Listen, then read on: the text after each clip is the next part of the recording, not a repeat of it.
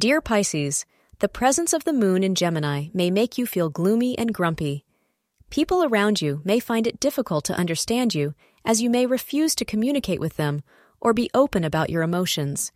You might feel directionless and indolent, trying to search for the silver lining of the situation you are presently in. Steer your boat in another direction, diverting your mind from focusing on tiny details and entangling things up. Today, avoid wearing the color violet. Plan anything important between 2:30 p.m. and 5 p.m. for best results. Today, if you have been trying to convince your parents of the suitability of a potential marriage partner, then you are likely to make some headway in bringing them around to your view. You should not press them too hard, or they may take a stand against the union. If you are gentle and honest, however, they are likely to agree to the marriage today. Thank you for being part of today's horoscope forecast. Your feedback is important for us to improve and provide better insights. If you found our show helpful, please consider rating it. Your support helps us to continue creating valuable content. Thank you for being here, and see you tomorrow.